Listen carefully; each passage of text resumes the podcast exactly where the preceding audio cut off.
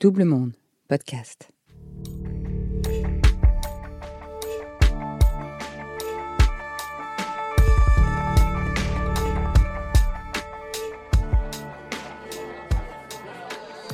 Depuis quelques semaines, se succèdent à la barre les victimes des attentats du 13 novembre. Des femmes, des hommes, des jeunes, parfois très jeunes, des quinquagénaires. Tous racontent leur 13 novembre et leur vie après. Presque tous disent leur insouciance définitivement perdue ce soir-là, les blessures physiques et psychologiques et la culpabilité des survivants. Il y a des larmes, quelquefois des sourires, une mosaïque de visages et d'histoires, un récit collectif et singulier. Y a autant de 13 novembre qu'il y a de victimes. Hein. Euh, ne serait-ce que Léa qui était avec moi au Bataclan, euh, euh, si elle vous racontait son 13 novembre, je suis sûre qu'il serait différent du mien. Et pourtant, on était collés l'une à l'autre. En fait, c'est comme dans un film choral où en fait, il va y avoir une histoire linéaire qui est le 13 novembre, les attentats. Mais en fait, on va avoir vraiment le 13 novembre de la part de chacun. Et oui, à, la fin, on va avoir quelque chose d'hyper touffu parce qu'on a tous vécu un 13 novembre. Là-dessus, on est tous d'accord. Mais on a tous vécu notre 13 novembre à nous. Je m'appelle Emmanuel Sudre, je suis journaliste et documentariste. C'est Yoris saison 2, Le procès. Dans ce deuxième épisode, nous allons entendre trois victimes. Deux femmes, Sophie et Sandrine, et un homme, Emmanuel. Tous les trois étaient au Bataclan. Emmanuel était au balcon avec un groupe d'amis. Il a pu s'échapper peu après le début de la fusillade. Sandrine était dans la fosse. Elle a très peu de souvenirs de l'attaque sinon qu'elle est sortie de la salle, vivante parmi les morts et morte parmi les vivants.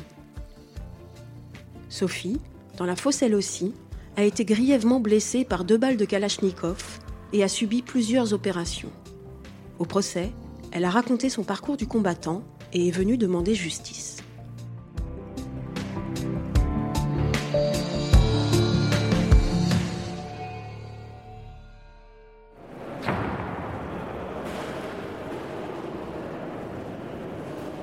Chaque jour, vers 12h30, le président de la cour d'assises prononce cette phrase. L'audience est reprise, veuillez vous asseoir. Lorsqu'elles sont appelées, les victimes se lèvent de leur banc, remontent la travée centrale de l'immense salle d'audience jusqu'à la barre. Sur leur gauche, le box des accusés. En face d'eux, la cour. Et partout, le silence.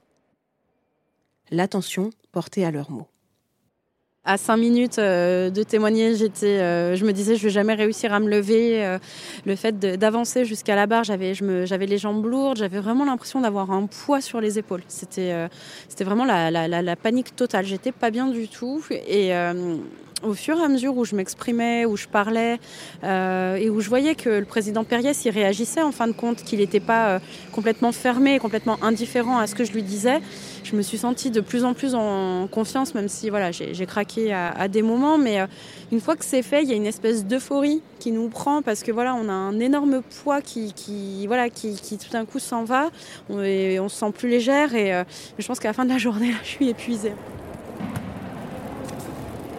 J'ai l'impression d'être arrivée devant la cour euh, habillée des mêmes habits que j'avais en fait. Et euh, voilà, dans un claquement de doigts d'être arrivée, d'être arrivée là. J'avais très très peur de sentir euh, les accusés sur le côté dans mon dos. Et en fait, je me suis focalisée effectivement en regardant devant moi le, président et la cour. Et, c'est vrai que ça m'a beaucoup beaucoup aidé. Je l'ai vécu un peu comme dans, il n'y a pas d'autre mot, comme dans un rêve. J'ai l'impression que j'ai vécu complètement en fait, j'ai pas beaucoup de souvenirs de mon témoignage, c'est euh, bizarre, mais je me souviens bien des questions euh, qu'il a pu me poser à la fin ou des remarques qu'il a pu me faire à la fin, et, euh, d'avoir croisé son regard aussi. Et j'ai senti énormément de, gentillesse et d'humanité. J'ai pas envie de dire bienveillance parce que je crois que j'en peux plus de ce mot, et je crois qu'il a désamorcé toutes les angoisses que j'avais. En allant jusqu'à la barre, je les ai quand même regardés. Et lui, je l'ai longuement regardé. Il ne m'a pas regardé, il regardait ses pieds, mais moi je l'ai regardé. Voilà. Et s'il avait levé les yeux, ben j'aurais pas baissé les yeux. Voilà. Parce que. Ben oui, on est là. On est encore là. Et debout. Abîmé, mais debout. Vous avez apporté une réponse aux, aux terroristes en leur disant euh, Moi, ma réponse, c'est liberté, égalité, euh, fraternité. Tout à fait. Euh, c'est quelque chose de très puissant, en fait, ce que vous avez dit là. Oui, parce que c'est, enfin, je suis un républicain convaincu. euh, je reconnais les faiblesses de mon pays, mais euh, je suis quand même content, content de vivre en France. Je suis extrêmement fier de vivre en France et je suis surtout extrêmement fier de voir la façon dont l'État français prend en charge le procès, nous a pris en charge nous, euh, essaye de traiter euh, ces individus de la manière la plus euh, humaine et décente possible. Ils ont fait des choses innommables, mais ce sont des êtres humains. En fait, quand, une fois qu'on a fini le- notre témoignage et qu'on se retourne, on, se reçoit une énorme vague d'amour dans la, dans la salle. Et, et vraiment, que ce soit la presse, que ce soit les autres parties civiles ou les avocats, je pense que nous, on ne se rend pas compte de l'horreur qu'on raconte parce que pour nous, c'est c'est devenu presque de la normalité. C'est, ben voilà, ça nous est arrivé. On, sait que c'est pas normal, mais ça fait partie de nous. On raconte euh, notre 13 novembre, on raconte notre après, qui est des fois euh, aussi, aussi atroce hein, que, ce qu'on a vécu. Et, euh, ouais, ça, fait chaud au cœur de voir en fait que quand on se retourne, et ben, c'est, on n'a que de l'amour et de la bienveillance. Quand on retourne à sa place, il y a des, gestes, des, regards, même des gens qu'on ne connaît pas. Il y a une communauté dont certains se connaissent et plein ne se connaissent pas, mais il y a un lien. Il est, là, on sent que c'est, tout le paradoxe de cette salle où il y a des choses qui sont verbalisées, qui sont très violentes, et qu'à la fois on sent beaucoup de fraternité, beaucoup d'amour, beaucoup de solidarité. C'est tout le paradoxe de cette session de, de témoignage des parties civiles. Témoigner à ce procès, venir dire sa douleur, sa terreur et sa vie abîmée ne va pas de soi. Souvent, à l'origine, il y a une rencontre avec un avocat, une avocate en l'occurrence. Euh, mon avocate, je l'ai trouvée tardivement. Parce que j'avais un avocat avant qui, qui m'a lâché euh, là en milieu d'année et je me suis retrouvée sans personne. Euh, ça a été un coup dur parce que pour moi, être, euh, pouvoir être au procès, pouvoir être représenté, c'était quelque chose d'hyper important et que je voulais pas rater. Voilà, je voulais, même si j'avais pas forcément prévu de témoigner à, ce moment-là, être actrice du procès, c'était important de savoir qu'il y avait mon nom. C'était déjà quelque chose de voilà qui comptait pour moi. Donc du coup, j'ai un peu, ben voilà, je suis passée par les réseaux sociaux en disant voilà, est-ce que vous connaissez un bon avocat euh, qui pourrait me représenter? Et en fait, le nom de Maître Leroy est venu euh, assez souvent et, euh, et euh, voilà, on me l'a on me l'a beaucoup recommandé et j'ai accroché tout de suite avec elle. Eh Ben écoute, moi j'y vais. Tu y vas? Et ben, Ouais, parce je que- transmets mes amitiés à mon soutien. Je n'y manque pas. Tu seras là vendredi? Je serai là vendredi. On devrait se revoir Par vendredi contre, alors. demain, euh, c'est encore euh, Ouais, moi j'ai des trucs à faire. Non, non, mais demain c'est la même. la À même part chose. si tu veux assister à la constitution partie civile de Jérémy. Oui, là, il est entre de bonnes mains. Et puis Non, je viendrai vendredi, pour la. J'ai l'impression d'avoir quelqu'un qui était là pour moi, qui comprenait ce qui m'arrivait, qui, euh, qui avait de l'empathie pour, pour ce que, ce que j'avais vécu et qui, enfin, avec qui ça a matché tellement vite. Euh, j'ai un gros coup de cœur en fait, vraiment un coup de cœur. C'est euh, un coup de cœur humain comme j'en ai eu rarement de ma vie. Euh, je crois qu'on a dû discuter deux heures. Et au bout des deux heures, j'ai oublié ce que, ce pourquoi j'étais venue et j'étais, enfin, je suis partie pour, pour participer au procès, pour me porter partie civile. Et puis, je ne sais pas si c'est ce jour-là ou si c'est le second rendez-vous. J'ai décidé très vite que je voulais témoigner aussi. Au départ, je voulais pas témoigner parce que pour moi, il y, y avait sûrement y avoir beaucoup de personnes qui, qui témoignent. Et Virginie me dit, il n'y en a pas tant que ça. Je dis, bah écoute, à ce moment-là, si je peux euh, apporter euh, quelque chose, autant que je le fasse. Quoi. Donc, euh, puisqu'elle m'a dit, ce qui est bien, c'est d'apporter de l'humanité à ce procès. Et la parole des victimes, c'est ce qui va apporter de l'humain.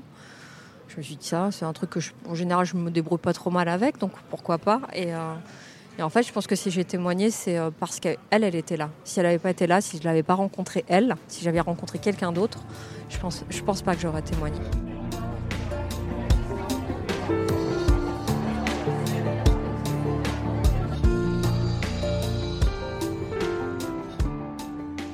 Mais au-delà de leurs témoignages, ce sont des réponses que viennent chercher les victimes durant les neuf mois que va durer le procès.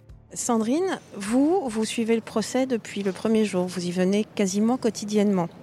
Euh, pourquoi est-ce que vous avez fait ce choix ou est-ce que c'est un besoin?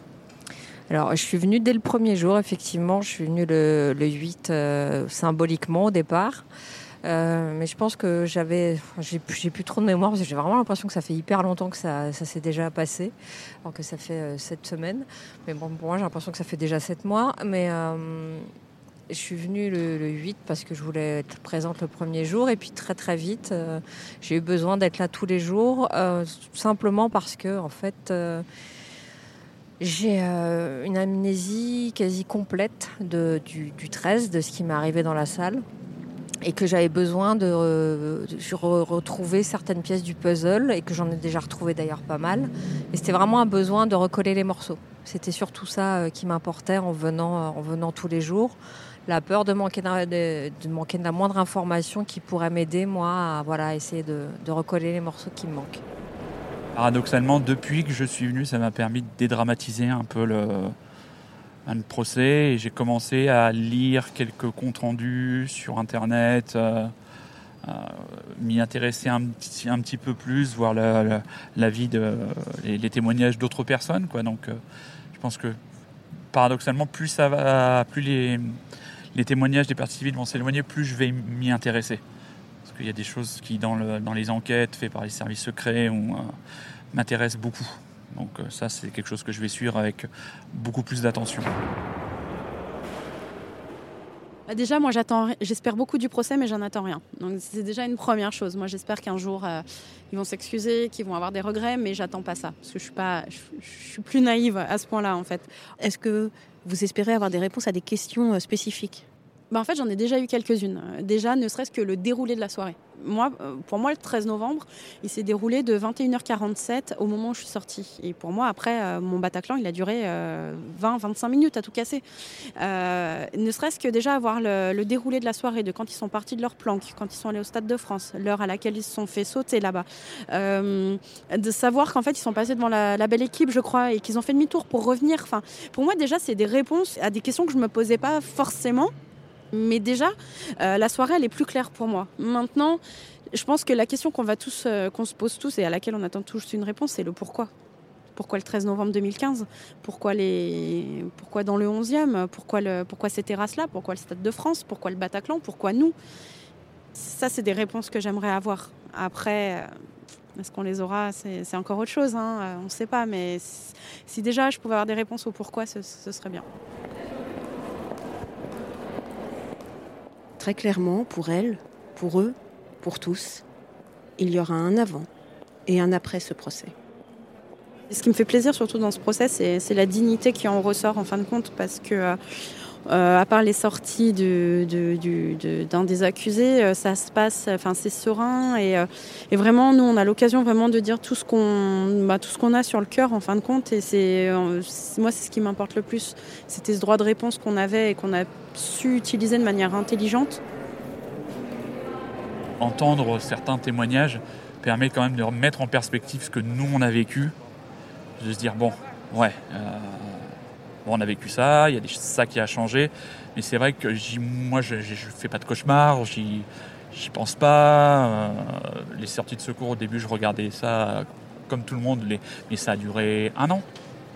Maintenant, euh, bon, si, il y a toujours des choses, si quelqu'un se lève et laisse son sac dans le train et part à la voiture bar et me laisse un sac vide à côté de moi pendant 20 minutes, j'ai l'impression que mon cœur s'arrête de battre pendant 20 minutes tant que la personne n'est pas revenue s'asseoir et prendre son sac. Donc, euh, il, reste, ces choses-là, la, vigilance qu'on perdra, qu'on perdra jamais, mais j'ai très longtemps dit que euh, j'avais l'impression d'avoir perdu les derniers grammes d'insouciance comme, la, veilleuse d'un vieux chauffe-eau qui avait été soufflé ce soir-là. Puis je me rends compte en me retournant sur les, choses que je vis depuis quelques mois qu'il y a de la légèreté qui revient. Ça revient donc je me dis que le temps fait son œuvre et, euh, voilà, ça avance. Le kintsugi, c'est l'art de réparer euh, et d'embellir ce qui est cassé. Et euh, et je sais qu'à un moment m'est venu, en voyant ça, je me suis dit, bah tiens, je pense que si je dois essayer de ressembler à quelque chose, puisque je suis complètement cassée par ce qui m'est arrivé, si je dois essayer de ressembler à quelque chose et d'en faire quelque chose de positif, il faut que j'essaie absolument de ressembler à ça.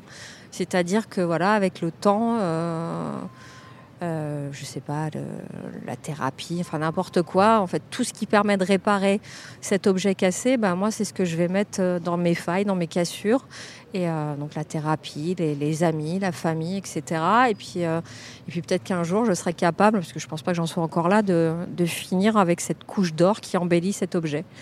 Et, et, voilà, c'est comme ça que voilà, c'est comme ça que je me suis vue à un moment, et c'est comme ça que j'ai commencé aussi à aller mieux en me disant que peut-être que les choses sont cassées, mais peut-être qu'on peut quand même malgré tout les, rendre uniques, parce que c'est du coup des objets uniques, euh, et faire de nous des choses qui ne sont pas, euh, pas uniquement des victimes euh, affreuses et balafrées, mais, mais des victimes qui ont trouvé une force de vie via l'art de la réparation.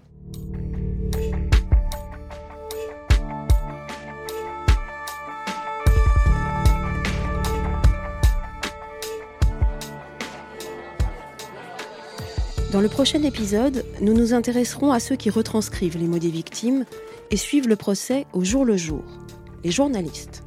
Pour les entendre, rendez-vous dans un mois. C'était le deuxième épisode de Yuris saison 2 Le procès, une production Double Monde.